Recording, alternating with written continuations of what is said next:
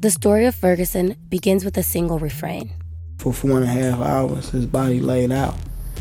Uh, you know, as a sign for the rest of the community that your dream could be shot down in the street, as a public lynching for the community to see. You know, they left his body out for four hours, four and a half hours. Two of those, his body was uncovered. He was out there for hours. I'm talking it's hot, steaming. You know, August, that's that stinky hot. You know what I mean? It was super hot. Four hours in August? In the hot sun. The indignity of allowing his body to lie in the street four and a half hours, the insult that got added to the assault just enraged people to stand up. When people saw his body in the street, they couldn't no longer not see it.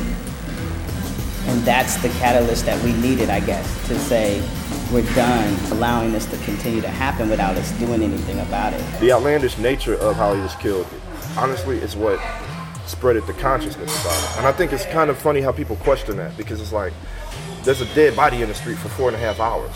His parents are there. There's footage of his parents trying to approach the body to cover it. What do you mean? How did this happen? like, it's there for you to see how it happened. This doesn't happen every day. Like, like, yeah, people get killed by the police every day, but this doesn't happen every day. Reactions like these reverberate in the words of those people who shaped and witnessed the events of 2014. Whatever their particular experiences, what they saw, what they did, why they got involved. The fact that Michael Brown's body laid out on a hot summer Missouri afternoon captured a common experience of humiliation and disregard, fueling collective outrage. There were those people who knew Mike personally or knew his family but a broader community felt connected to him despite never meeting him. They knew his experience and understood his path. Strangers could sense his struggle, and he came to represent the community's struggle.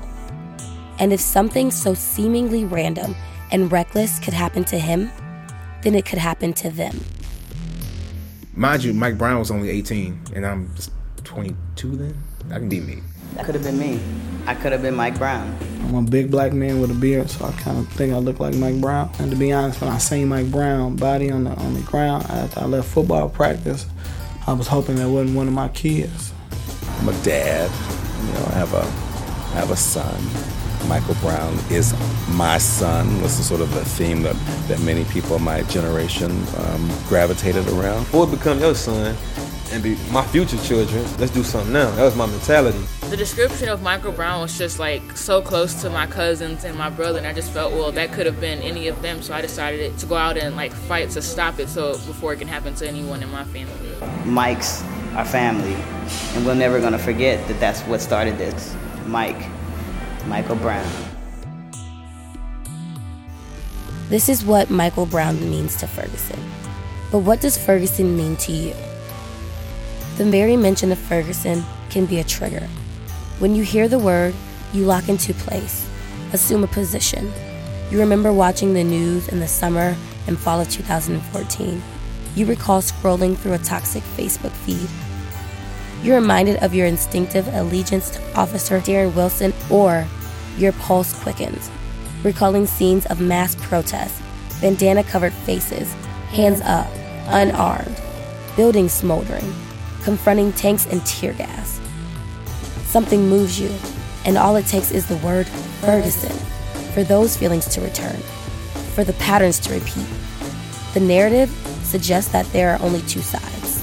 Ferguson Voices Disrupting the Frame seeks to transcend polarization, challenge presumption, and explore contemporary American history by foregrounding the experiences and truth of the people who were there.